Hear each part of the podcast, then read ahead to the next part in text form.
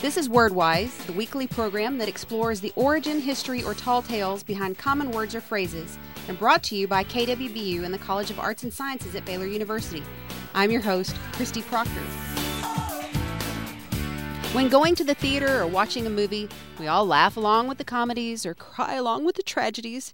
But even though these two seem like they have obvious differences, there's a more technical definition that separates the two, other than simply laughter and tears. Associate Professor of Classics Dr. John Thorburn is here to enlighten us. So, Dr. Thorburn, where did comedy and tragedy originate? Well, it's a little obscure, but apparently these sorts of plays emerged from local choral performances, in which groups of men would dance and sing in honor of Dionysus, not only the god of wine, but also the god of drama. According to tradition, around 534 BC, Thespis produced the first tragedy in Athens, and actors are still called thespians after him.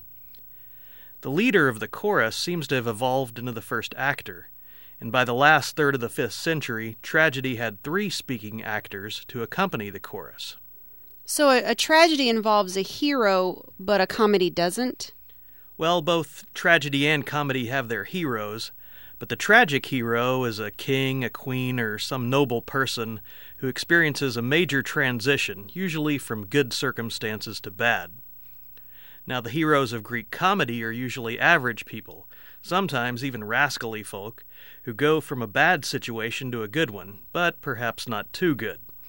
Uh, in 5th century comedies, the hero often tries to improve life in Athens in some way. So, were tragedies always tragic? No, actually, in, in classical Athens, a tragedy wasn't necessarily tragic. Some of them actually have happy endings. Oddly enough, when the ancient Greek playwrights competed at the Dionysia in Athens, they put on three comedies and a satyr play, which was ordinarily a rather bawdy version of a myth. It's hard to imagine, but the same Sophocles who composed Oedipus the King also put on a satyr play about baby Hermes stealing Apollo's cattle. Talk about drama. Thank you so much, Dr. Thorburn. Dr. John Thorburn is an associate professor of classics in the College of Arts and Sciences at Baylor University.